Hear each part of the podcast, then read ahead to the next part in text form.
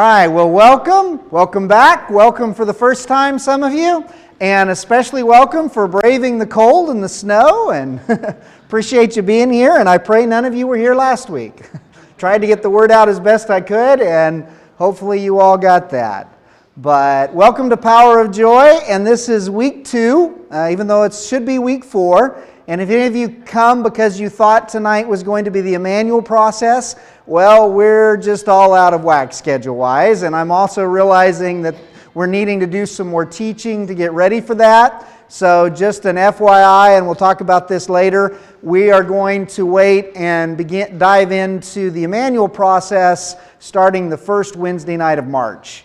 And we will do Emmanuel processing the first Wednesday night of each month. So, for those of you who are terrified about that, you've got a few more weeks to worry. but I think today, tonight will help explain some of that as well.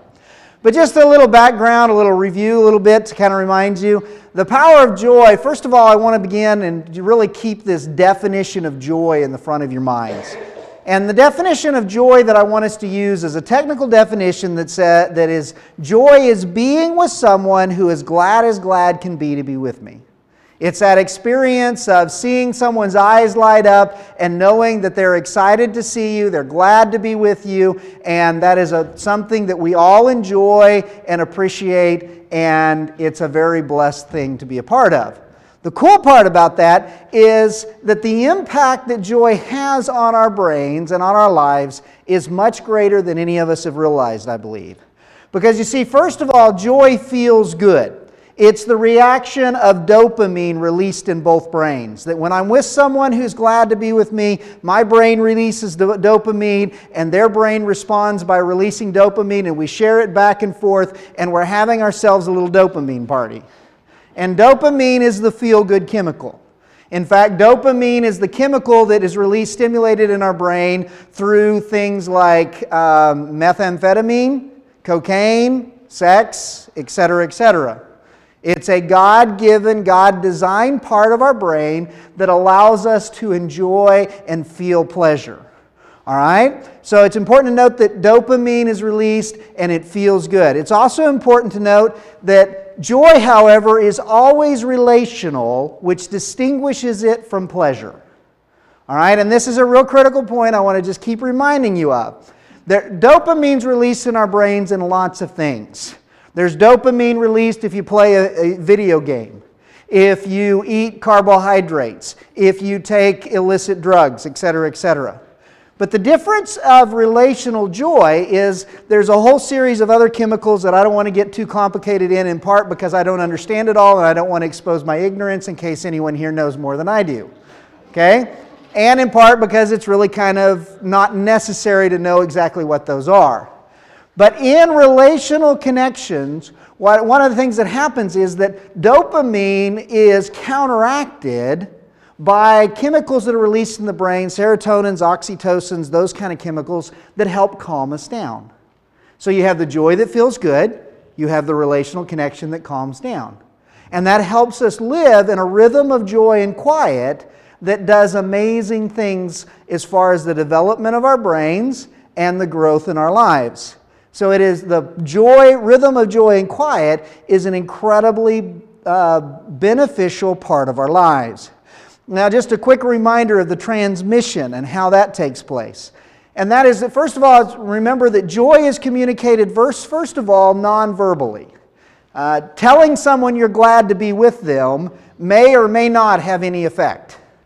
And what I mean by that is, if I've had a really rotten day at work and everything in my mind is focused on all the negative things, and I walk in the house and I tell my wife, you know, I'm really glad to see you. You know, the words might be there, but the nonverbals are communicating much louder and a much higher decibel level than the verbal words are. Okay? The nonverbal is always a more powerful form of communication. It's also always authentic. That, you know, I can say words I don't mean. I cannot communicate nonverbal joy when I'm not glad to be with you. All right? And that becomes real important other things. Part of what makes it authentic is that it happens so rapidly. As we looked at last week, it happens at the rate of six cycles, six complete transactions back and forth in each second that we're together. All right, now that was a rapid review of our week one session. So, for those of you, it's your first night here, let me encourage you a couple things. One, uh, I would encourage you to listen to the teaching from week one.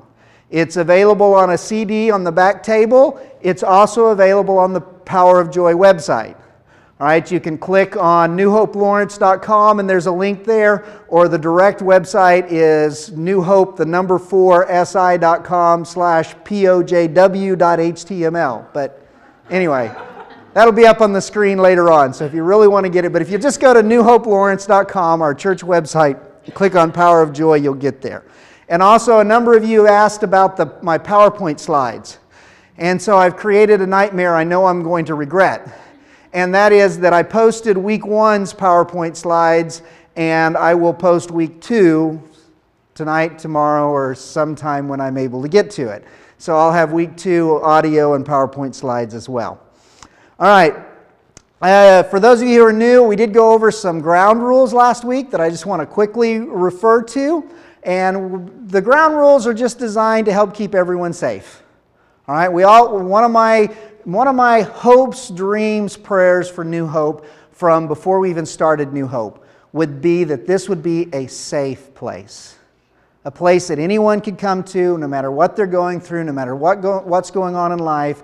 And this would be a hospital. It would be a place where people can be loved on. We may not, we can't fix you, but we can love on you. We can be beside you. And so we need safety. Uh, safety is extreme importance. So here's just some basic ground rules. I think they'll make sense for you. First one is we'll never do any activity in groups of less than three. And that's just because joy is a powerful thing and sometimes it gets uh, mixed up a little bit. Uh, second one is confidentiality. Things that are said at Power of Joy need to stay at Power of Joy. All right, it's not Vegas, but it's close. All right? Um, unless you have express permission from the person sharing it, uh, leave it here. Just because you never know. It's amazing how small the world gets sometimes. You think you're telling something to someone that they would never have any idea who it is, and then you find out that's their cousin. All right? So, confidentiality is real important. Uh, also important to leave Dear Abby at home. When we're in our exercises, it's time for active listening, it's not time for advice giving. All right? Also, recognize that a power of joy, while being therapeutic, I believe, is not therapy.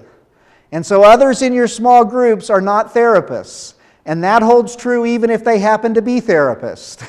All right? Because we want even therapists to have a safe place.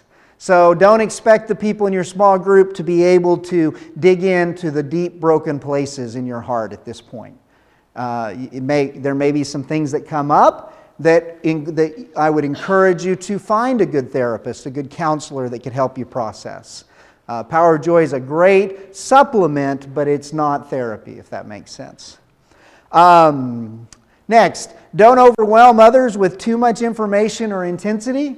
Uh, just have a check sometimes if you know if you're feeling like you want to talk about the deepest darkest most painful moment of your life let me just encourage you to ask god god is this really the time and place because it's probably not. Again, those may be things to be done in, in more intensive sessions.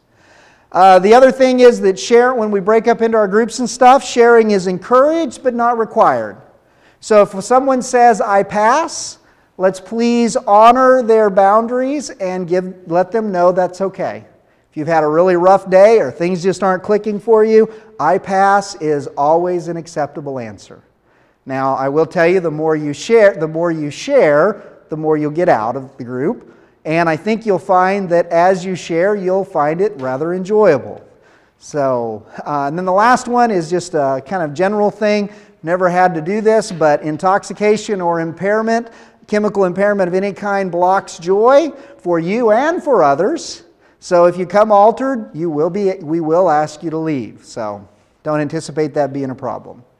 But anyway, t- tonight, what I want us to do is I want us to walk, walk through just a basic understanding of our brains. All right, and once again, I'll kind of use my disclaimer I am not a brain scientist. I am a pastor, I'm a preacher, I'm a minister, And in my recovery journey and teaching and our leading our recovery groups and stuff, I've come across just some incredible material from Dr. Jim Wilder and Dr. Daniel Siegel and some others that has been very impactful for me in my journey. And I've just picked some nuggets here and there that have been helpful, and I'll share those things with you. In fact, I was sort of tempted to put this uh, your brain, you know, your brain for dummies but I didn't want to offend any of you, but that's more my approach to it. And so, the first thing I want you to do about understanding your brain is, first of all, to understand the right and left functions. Because when you understand the basic split of our brain, I mean, if you just draw a line through your head at your nose, you will divide your brain in half. And that's an important thing to recognize because the brain is split into two sides.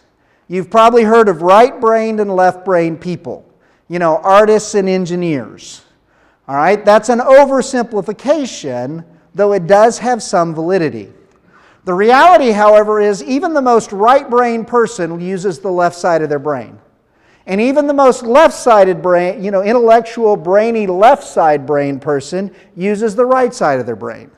But the other reality is none of us use both sides of our brain nearly as well as we think we do. All right? And so, the first thing I want you to understand about the left right split of your brain is that the left side is like a file cabinet. And so, the left side of our brain contains everything we know verbally and logically. And what I mean by that is, you can just imagine the left side of your brain has a file folder for everything you know about anything from a verbal perspective. For example, you have a folder in your file cabinet, the left side of your brain, that says dogs. And in that folder is everything you've ever heard or read about dogs.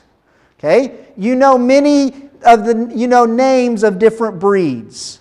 You know the brand of dog food your wife tells you to buy, etc.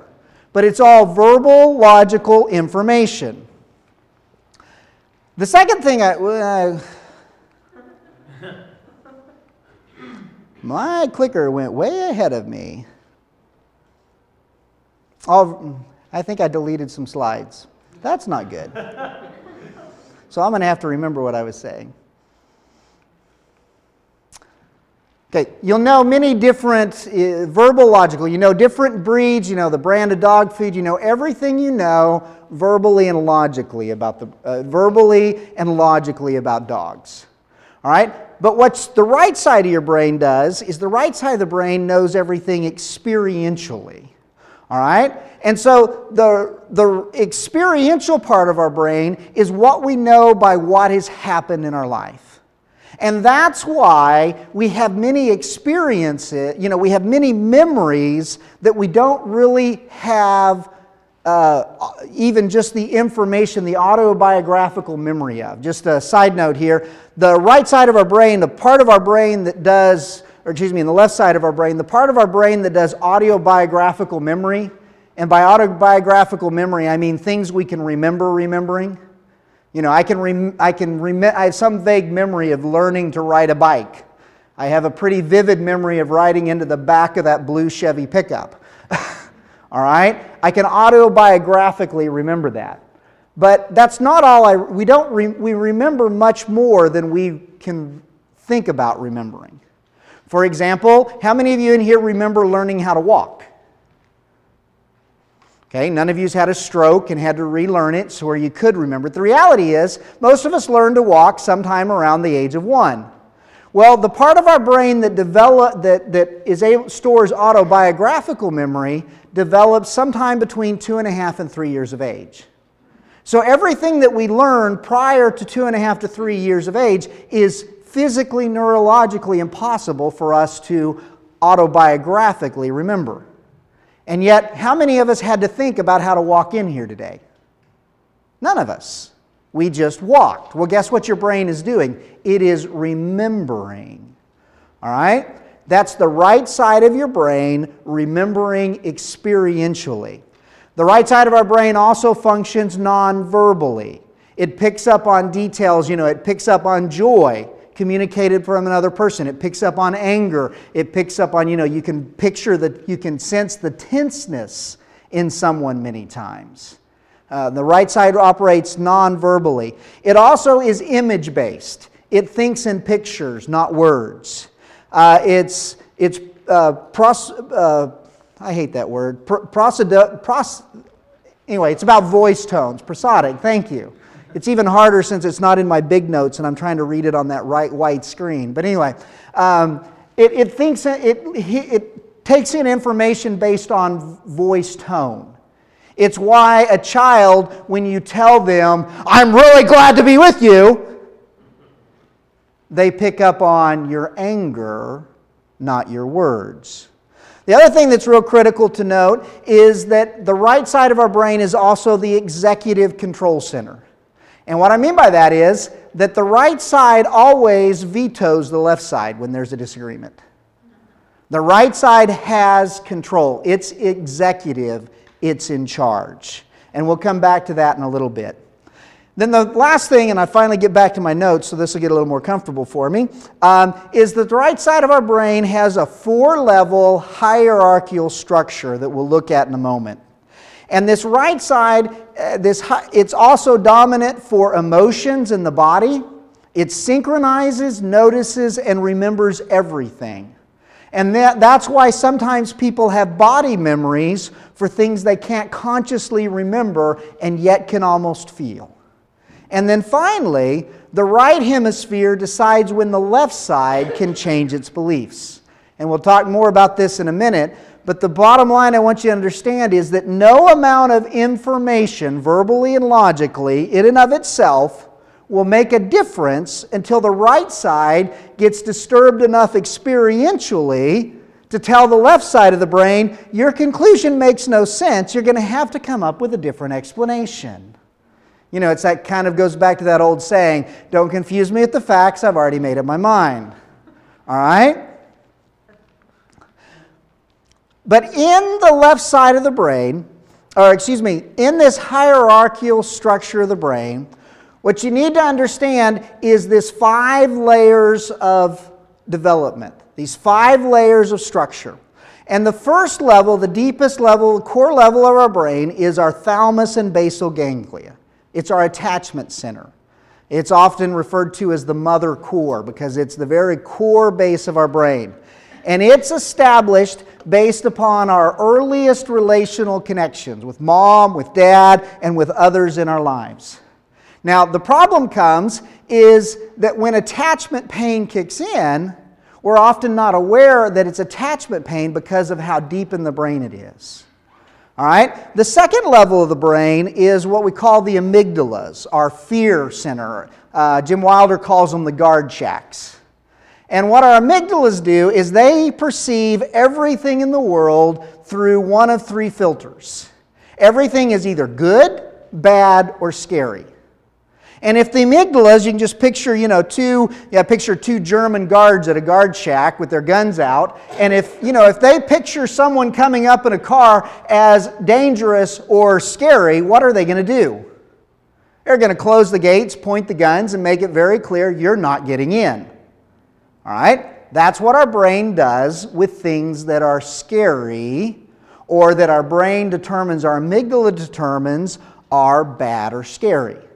So if someone has an overactive amygdala, then they come into a setting like this and they immediately pick up on four, five, six, seven very scary individuals.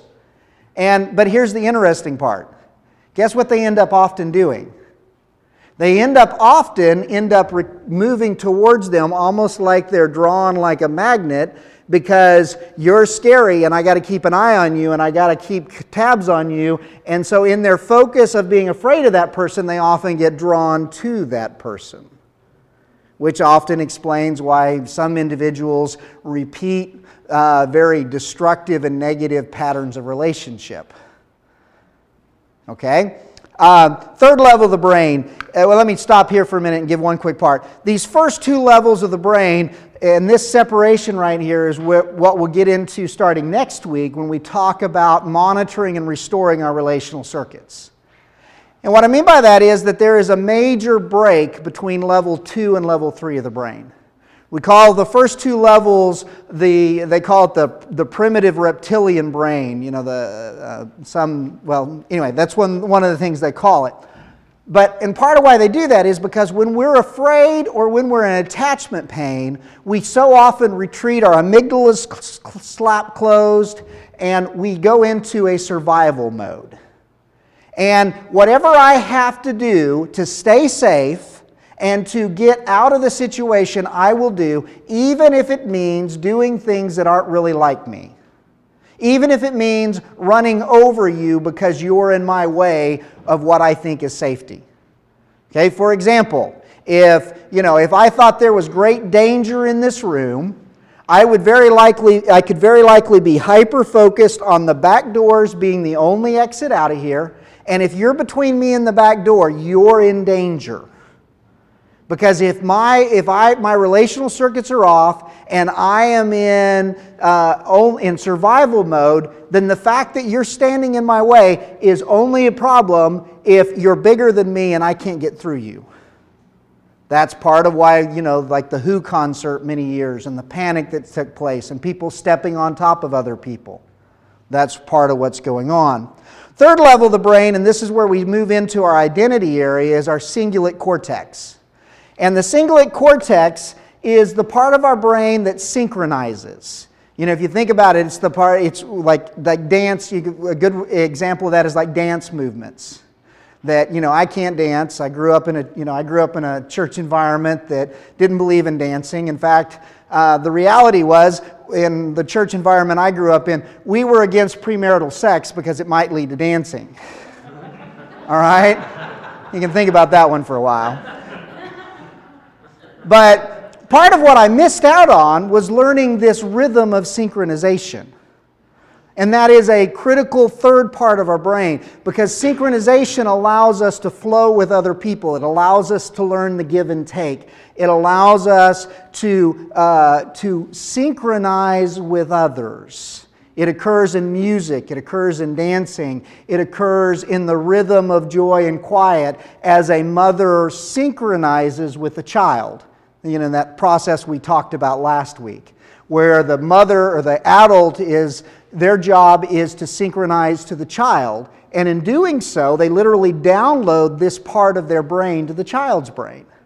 So if you had parents who had unhealthy uh, cingulate cortexes and didn't synchronize with you, then most likely that's a part of your brain that needs more training, needs healing. All right? The fourth level of the brain is our prefrontal cortex. And that level of our brain is the control center.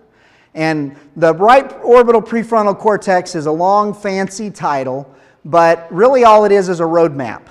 Okay, right, obviously, right side of your brain, orbital meaning behind the eye, and prefrontal meaning towards the front, and the cortex meaning it's at a deep level. All right? So it's just back here behind your eye. And that part of our brain, as we talked about last week, is really fascinating because that part of our brain develops through the rhythm of joy and quiet. That as our parents, as adults in our world, engaged us, shared joy with us, but allowed us to rest. Remember from last week, what we looked at was that rhythm that, you know, that we see, you know, like with a child in a grocery cart in front of you that you smile at them and they smile and it feels good, and you smile bigger and they smile bigger, and before you know it, the child giggles or laughs, and then the child looks away. That look away is gaze avert. And that in a healthy interaction, the adult with the child allows the child to rest, waits for the child to kind of get their breath, because in essence, what that child has done, that child has climbed Joy Mountain as high as they can climb, and they can't go anymore, and so they turn away and they rest. And then when they're done resting, after a few seconds or a minute or so, the child will look back as if to say, Okay, I'm ready for more. And so then you share joy back and forth. You both get the dopamine hits and it feels good. The child giggles again, and then it gaze averts. And in that healthy process, it stimulates the neurochemistry in our brain that the neurochemistry in our brain fires in such a way that it stimulates the growth of our prefrontal cortex. Now, unfortunately, if you grew up in a home like I did, and that prefrontal cortex was not stimulated properly. It was not, there wasn't joyful eyes ready to engage you. Or maybe there were joyful eyes that engaged you, but when you needed to rest, they said, No, no, here, here, I'm right here. And they didn't allow you to rest. Then that rhythm of joy and quiet is disturbed, and that part of your brain does not develop properly. All right? And when that happens, really destructive things happen in the brain. One of the things that happens is that people who have poorly developed prefrontal cortexes often, often struggle with ADHD. They struggle with impulse control. They struggle with uh, goal setting, make, maintain, making and maintaining priorities. They struggle with being placed, time management, getting places on time, etc., etc. And so as I make this list, you know, don't elbow your, your spouse beside you. Um, because the reality is, it's most of us. Most of us have some significant prefrontal cortex issues. But then the fifth level of the brain that is real critical to look at, uh, the fifth level of the brain is the file cabinet. It's our information based system. And the reason that that's important to see this hierarchical structure is because it makes a whole lot of sense of why things haven't worked for us. And what I mean by that is that since it's a hierarchy, it means that if anything goes wrong in levels one, two, three, or 4, I lose access to level 5. When I first heard Jim Wilder explain this, it was like, oh, well, now that makes sense. Because you see, I was really good. I had, I, you know, not, i don't mean this in a braggadocious way, I just mean this as an informative way. I had a very well developed fifth level of my brain. I was, I think, you know, looking back and look, dealing with my daughter, I believe that, you know, now they would have tested me as gifted. I had very strong verbal skills. I always learned things very easily. I was the kid everybody got mad at because I didn't study and I made the A. All right? And I had all the information. And just as a little background here, eh, this was especially true church wise. I was the leader of my youth group. I was the Bible Bowl whiz kid. In fact, I was the Bible whiz kid who one year did not miss a single question at our big tournament thing, whatever we call it. It's really whacked, but anyway, we won't go there now. okay, I had, you know, I just all but memorized every book of the Bible that we did in Bible Bowl, which we did four or five books a year. I had all the information. Then I went to college. What did I study? Biblical related studies. Almost straight A's. I go to graduate school. What do I study? Biblical and related studies.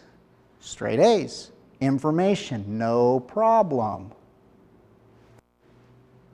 But guess what I kept finding myself in? I kept finding myself in my addiction to pornography when I knew all the information. I knew every passage there was about it. I knew every reason why you shouldn't do it. And yet I always, I just kept ending back up there again and again. Why? Because I, you know, if you could picture my brain, you know, if, if you could picture my brain, it was like the left side of my brain was like this, and I would be too heavy to keep, the, keep my head straight, and my right side was atrophied. I had the information, but I didn't have the relationship and the other disciplines and growth that needed to take place in the right side of my brain. So, what would happen is I would get in attachment pain or I would get in a fearful place and I lose access to the information. A good way to picture this is if you could picture like a pipe. And in the pipe, this long pipe, there be gates that can be closed in the pipe. And so the water's flowing down, and if something goes, you know, if, if the water flows through to the, it gets to the attachment gate and things are in good shape, then it can make it to the second gate, which is your fears, your amygdalas. And if you're not afraid there, then it can make it to the third gate, which is your cingulate cortex, your identity center, the part of you that allows you to be yourself, synchronize with others, etc. And if things are in good shape there, then it flows to the fourth level, to your prefrontal cortex. And if things are good there, then it flows to your information and you're able to integrate, in, I'm having trouble with words tonight. You're able to combine those things all together and use them very well. But if you're in attachment pain, and we'll talk about that more tonight and in future weeks, if you're in attachment pain or you're in a very fearful place, it's like the gate gets shut and you no longer have access to that information. That puts some things in perspective for you? Help you understand why in your life you've done things and when you've looked back on them, you've shook your head, shook your head and said, I knew better than that. Why did I do that? Jennifer?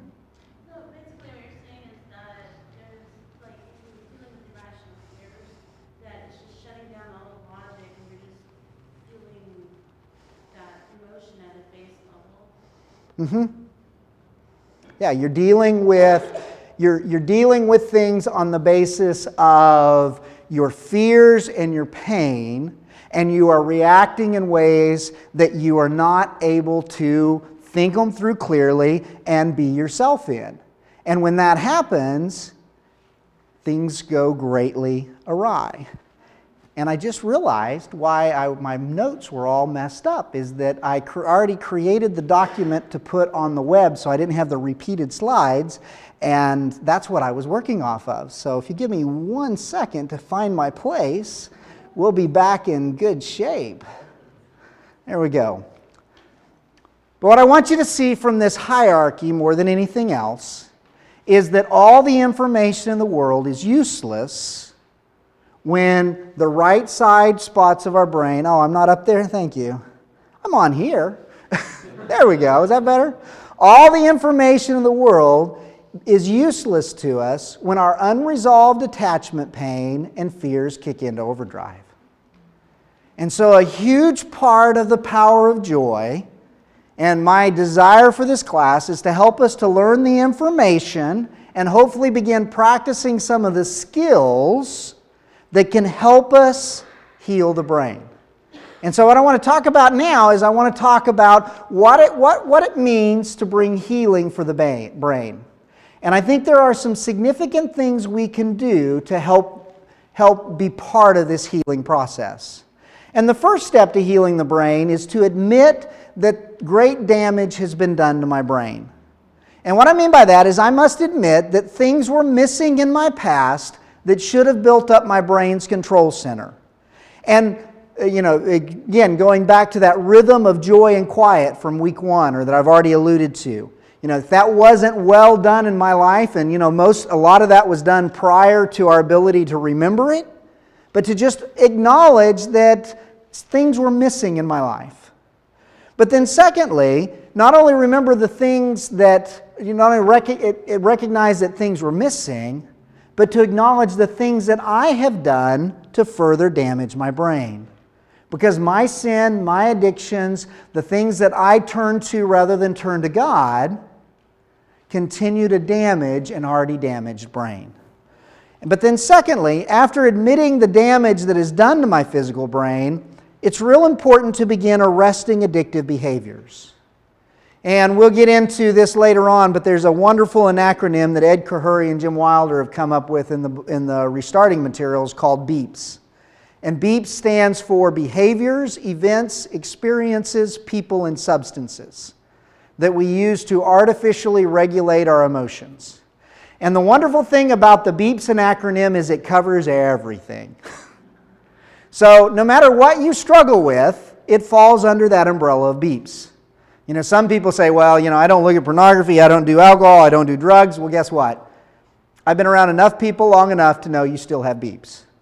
They may be more socially acceptable, they may be chocolate, maybe carbohydrates, it may be church busyness, it may be, ooh, dare I say it, preaching?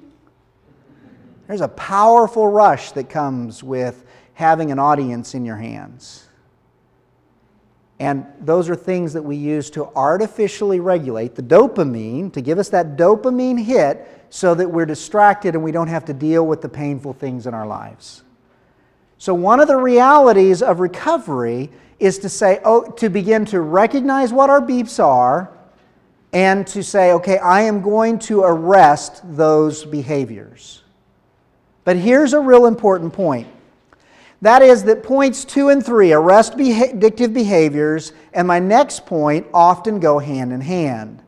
Because you see, many times individuals cannot successfully arrest addictive behaviors until they first begin addressing issues with the right side of their brain. All right? I tried memorizing Bible verses. I tried praying a specific prayer list every day. I tried so many different things to deal with my addiction that no matter how hard I tried them, they didn't get me out until I began unknowingly doing some things that really started bringing healing to the right side of my brain. In fact, it's been in retrospect. Um, background there, my story is that uh, my sobriety date's February of 2000, so right at 11 years now. And 11 years ago, when I started doing some of the things we're going to talk about, I didn't know why I was doing them other than God was leading me in those directions.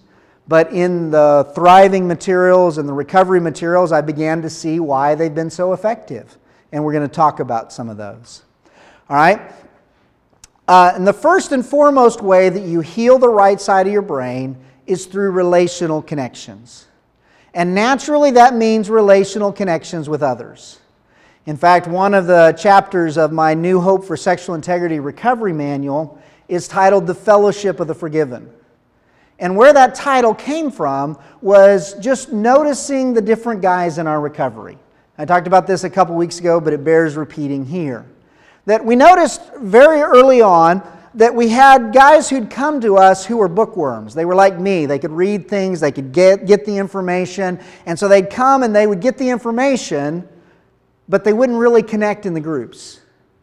You know, they might make a phone call every now and then. They'd show up for two groups out of three or a couple times a month kind of deal. They'd read all the information, but they wouldn't change. And then we noticed there were some other guys who really weren't very good in school, didn't, you know, weren't big book people, et cetera, et cetera, but they really plugged into relationships. They came to multiple groups a week. They got together for coffee and other activities with people outside a group. They made phone calls. They built re- uh, relationships. And guess what started happening? They started getting healthy. Why? Well, now I understand. It's because they were building their prefrontal cortex.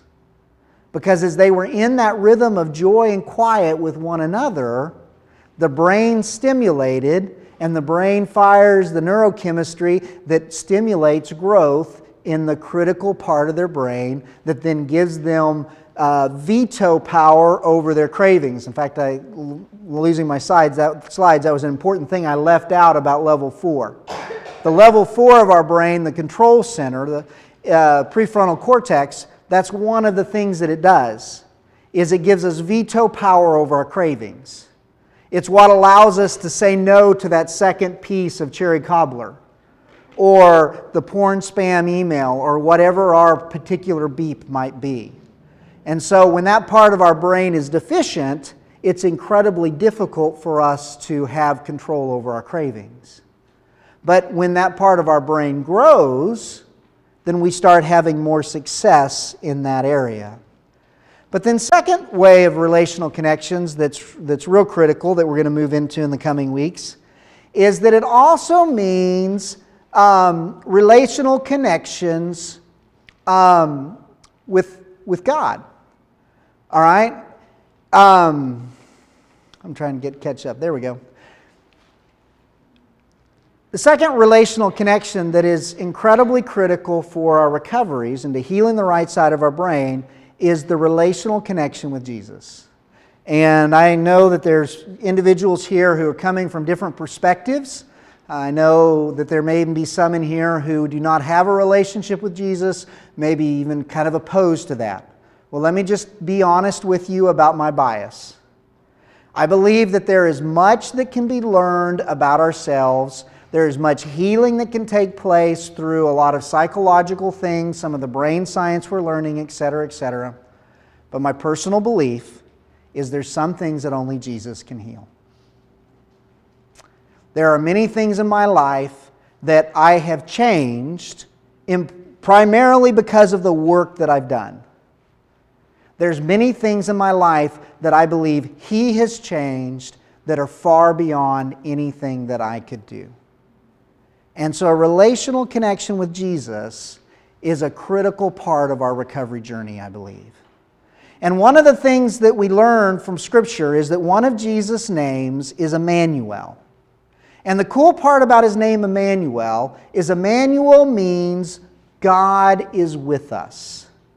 And so, one of the things we can learn from even one of Jesus' names that he's given at birth is that he is always with me, and I believe he is always glad to be with me. And that's a real critical distinction because we all have these images of God, and most of the images we have of God are incredibly distorted. You know, I grew up with an image of God, and the best description I ever uh, saw of it was that the God I knew was an Alabama traffic cop just waiting for me to make a mistake. And he was ready to pull me over, read me the riot act, throw the cuffs on me, beat me up, do whatever because I screwed up. Well, guess what, folks? That image of God did not come from my heavenly Father. It came from other father images in my life. Because one of the things that I'm learning both biblically and ex- more and more experientially is Jesus is always glad to be with us.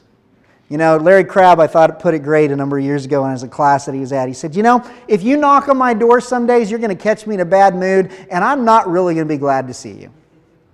I might say, Oh, how nice, I'm glad you're here. Do you want to come in? But deep down inside, I'm thinking, what in the world are you doing on my porch? But the good news about God is, He's always glad to see us. There is never a time that we show up on His porch. There's never a time that we knock on His door. There's never a time that we even look His direction from the pit of our pig pen that He isn't glad as glad can be to be with us. And that goes much further than an intellectual understanding. We have to experience that. Because you see, one of the things about our brain, and this is a part I left out earlier so I can backtrack on it, is the right side of our brain is experiential. And so, going back to that example of the dog and the dog food, you know, our brain knows everything about a dog, the left side of our brain, it knows everything verbally and logically. But I want you to just think about it about the difference between two people's experience of a dog. Imagine person A grew up with their dog sleeping with them at night, and it was their best friend from the time they could remember. And so, when even the word dog is mentioned, what happens for them? You know, they get this warm feeling. They're glad to hear the word dog. Okay, imagine person B, who when he was four years old was walking down the street and was attacked by a pit bull and almost mauled to death. That person, person B, hears the word dog, and ripples of terror may begin going through their body. And guess what? And an important part of that is that no amount of verbal logical information will take away that fear. In fact, one of the things Dr. Carl Amen says that I think is very, very poignant here is he says, No amount of verbal, logical, left brain information will ever change a right brain belief. Anything we know experientially, it doesn't matter how much we read, how much information we get, it won't change. So, for example, the kid who is mauled by a pit bull when he's four years old can read all the books in the world about how wonderful man's best friend is. And when he hears the dog barking behind him, it will be an involuntary response of terror. It won't change. The only thing that will change his beliefs and felt system about a dog is new positive experiences with friendly dogs. But we've seen people like that, haven't we? We've seen the nicest dog. You know, we have a new dog right now, and it's really cool, really sad but cool. We got her from a, shell, uh, a rescue lady and stuff. And if a new person comes to our house, our dog will typically run and get in her kennel, or she will sit there just kind of cowered and afraid. All right? So you could bring somebody who has this deep fear of dogs and put her in front of our dog who was cowering from her, and guess what you've got? You've got a dog and a person pretty much mirroring each other. There's no danger whatsoever. And over time, there can be a desensitization, there can be a new experience created. But until that new experience is created, that's what they believe. Same thing is true in our relationship with our Heavenly Father. If your experience with your earthly father and other father figures in your life have been judgmental, negative, critical, painful, then your natural first reaction to your heavenly Father is that experiential fear, that experiential running away. The Emmanuel process, learning to experience Jesus' presence with us, can begin transforming that. It can begin transforming it because we can begin to experience Jesus' presence in a new and powerful way. You see, the good news is that Jesus is very creative and persistent. And if you allow him to, he will find ways to reveal himself to you in ways that feel safe. Uh, I've had experiences with leading people in Emmanuel prayer who had very fearful ideas of Jesus and God. And one of the coolest ones was a woman who, uh, when she finally began to perceive Jesus' presence, he was the only way that she could do it was she was in a living room in, in this memory she had. And I said, Well, could you look out the window down the street? Maybe he's down there. And she did, and she found him. He was a long ways away. And a long ways away, he wasn't quite so scary. And then through some prayer time and some processing time, we gradually she invited Jesus to move a little bit closer and a little bit closer and a little bit closer till eventually he came in the house and he sat beside her. But guess what? He was never upset at her for needing the distance. He understood her fears and he was good with that. Jesus is very creative and persistent. And if we allow him to, he will find his ways to reveal himself to us. And one of the best ways to, that we found for this is the Emmanuel process that I'm already begin introducing. It's developed by Dr. Karl Lehman, and we will begin practicing this process in a couple of weeks. And we have seen Emmanuel meet individuals in some amazing, some amazing places. I'm going longer on time than I intended, but this story is too good not to tell. Tom's story illustrates this quite well. I call him Tom's. That's not his real name, obviously. But Tom had intermittently attended our men's groups for about three years. But when he first came, he was so shut down that he had difficulty talking even in small check in groups of three or four guys. He's totally silent in big groups. He had struggled with sexual addiction for many years, but was finally beginning to make some strides. He was consistently coming to groups when he had a huge crash by going to a strip club. In a very low place, he went back to something he had done many years earlier. And he discovered the clubs even more intoxicating than in the past as he purchased many lap dances and experienced the physical touch and counterfeit joy of conversations with young women who were both attractive and even more importantly, friendly to him. While powerfully intoxicating in the moment, the experiences left him in great pain and filled with deep shame. And in his shame, he found himself returning periodically and even entertaining thoughts of suicide. He had also started meeting with me regularly for counseling, and I had just learned about the Emmanuel process. I explained it to him, and he said he was willing to give it a try. In the first session, he went to a very safe, feel good kind of place that I hope we all start at in a few weeks. And I put that out because I want to let you know Jesus, most of the time, begins very safely with us. And in this safe place, he experienced the presence of Jesus, and he and I were both greatly encouraged. In fact, he was one of the first people I led in it that really had a great experience. I was quite excited. So the following week, we started with his safe place with Jesus. And then I encouraged him to spend a few moments there just enjoying and experiencing Jesus' delight in him. And then next, I told him to ask Jesus where he wanted him to go today. I saw him physically tense up as he said, I'm getting an image from the strip club. Well, my first thought was, this is not good. My first thought was that Satan was trying to distract him or to bring condemnation. So I prayed aloud Jesus, by your blood and by your resurrection, we declare that Satan has no authority here, and there is no condemnation for those who are in Christ Jesus. Please do not allow Satan to distract or condemn. I then instructed him to ask Jesus where he wanted him to go, fully expecting him to go someplace else. But instead, his response was, I'm still in the strip club with the woman who was nice to me. While I was somewhat surprised he was still there, by God's grace and I believe his prompting, I hesitantly asked the critical question Do you have any sense of Jesus' presence there? Immediately, Tom perked up a little and said in a surprised tone, He said, Yeah, she's right there. He's right there, just above her. Hmm. What's he like? I asked. Is he upset or angry with you? No. He seems sad, but still glad to be with me, just like in the previous memory. I paused and silently asked Jesus what to do. I got to tell you, I was a little befuddled at this moment. I didn't expect him to find Jesus in a strip club.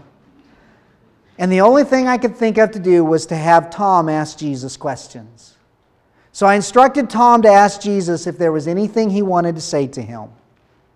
And immediately a tear started trickling down Tom's face as he replied Jesus said, I know you are here because your pain is great. However, what you need is not her, but me. Wow. Needless to say, we were both blown away. I believe Tom felt much like the woman in John 8 when Jesus told her, Go and sin no more. He felt seen, heard, and understood, and in no way, shape, or form condemned. He knew that Jesus saw his sin and his pain, but did not condemn him. Instead of judgment, Jesus offered the solution for his sin. And the solution, of course, was learning that his deepest need was not for sex or a woman, but for Jesus himself. And, folks, that's what happens when we relationally connect with Jesus. And just a side note here, he does it in ways other than just Emmanuel prayer. He does it in times of worship, he sometimes does it in walks in nature. But what I want you to be aware of is that relationally connecting with Jesus does an amazing, powerful thing in our brains. He is the healer. Relationally connecting with Jesus brings incredible healing to the right side of our brain. Another thing that brings healing, second thing that can have a powerful effect on the right side of our brain is what I call personal attunement.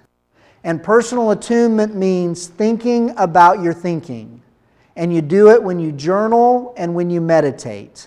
You know, we've seen for many years how things often start clicking for guys when they start journaling or writing out answers to workbook questions. And now I'm beginning to understand why that's so effective. You see, when you journal, you build connections between the information in the left side of your brain and the experiential right side of your brain and that helps stabilize the brain and stops the tug of war that so often leads us back into those destructive places. All right, but then there's a third part of this I'm kind of running through quickly, and that is a third part of healing the right side of our brain is working hard on our recovery. Jim Wilder in the restarting video makes a great statement. He says that you must work as hard on your recovery as you did on your addiction. That we've all done damage to our brains and we have to work hard to reverse that damage. And so I really I hope and pray that power of joy can be one of those places that begins equipping you for doing some of that work. I want to give you some resources quickly that, that I have here. And the first one that I want to give is just to let you know uh, the MP3 audio for these sessions is on our website at newhopeforsi.com pojw.html, or just go to newhopelawrence.com and click on Power of Joy. All right? Uh, secondly, uh, this teaching is a lot of the teaching tonight comes right out of my Neurotheology of Sex and Addiction DVD, and it's on the back table there. Uh, also, with that, the attachment teaching we will start looking at in coming weeks. And the attachment teaching is also available on DVD. Those are available for $15 each or $25 for the pair, if that makes sense. The attachment audio is also on the New Hope for Lawrence, newhopelawrence.com website. If you poke around a little bit, you can find it there. Um, also, there's audio CDs back there. Our audio CDs are free. Uh, the class is free, uh, but I would be uh, bereft to our community here if I didn't let you know donations are accepted. Uh, we do operate as a ministry, and our church is, you know, I wish we had this many people on Sunday mornings. I look forward to the day when we do. So, our church is operating uh, at a handicap. In fact, one of the things I often say is that New Hope is handicapped because they have a very part time pastor. Not that I work part time, but that a, a, enough of my work is about our recovery ministry and not about New Hope as a church. And so, any donations you want to make for materials or for being in the class or anything of that nature is greatly appreciated. In the coming weeks, let me give you a little head start of where we're going.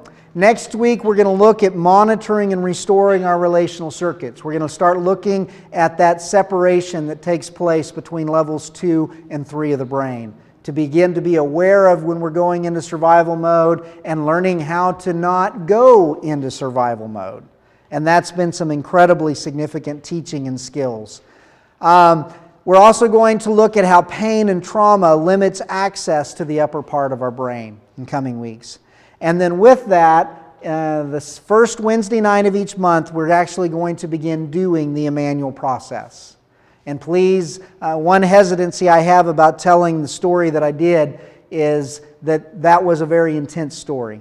Let me encourage you that most of the Emmanuel places that people go to, especially in these group contexts, are much, much safer and less threatening. So if you're nervous about that, let me just encourage you to keep coming and you'll find more about that as we get, get there. Um, what I want us to end with tonight is an appreciation exercise. And Mike, Mike, if you could grab half of these, and Mike and Michael, if you guys could pass those out. Um, what I want us to do is I want you to take a couple minutes where you're at and hopefully, if you've got a pen, there's a there's a cup of pins in the back. In fact, if somebody, Kevin, could you grab that pin back there and be available for anybody that needs them? What I want you to do is I want you to take a couple minutes to complete part one of the appreciation handout. And you can kind of be doing that while I give a quick example of it. Appreciation is one of the ways, one of the most powerful ways to reconnect with our identity center of our brain. And I've got a great example of this that I love to tell and hate to tell. And that is that uh, a couple years, several years ago, I came home one night. I was starting to learn some things about appreciation, and I announced at dinner time that we were going to do appreciation before dinner tomorrow night. And not just Thanksgiving, but we can do this at other times too. And so, of course, God has a great sense of humor. So the next day I come to dinner and I've had a really just rotten day. I'm in a bad mood, I'm grumpy, I'm foul, and all I want to do is get dinner over with, get the kids in bed, and call the day over. And I sat down to the table and I remembered what I told the kids the night before. And my first thought was, crud, I don't want to do appreciation. So, but I knew it was one of those things. My daughter at the time was 11, about 11 years old. And so I knew I'd laid it out there. So if I didn't follow up with it, it was going to be one of those places that was going to come back and haunt me. And so I went ahead and said, okay, um, we'll do it. And so I reminded them, I said, You guys remember what I said about appreciation? Does anybody have anything they're appreciative of, anything they're thankful for? Anybody want to start? And of course, you know what I got. I got the dead, you know, the dead Stark stare. and being dad, being that it was my idea in the first place, I knew I had to do it.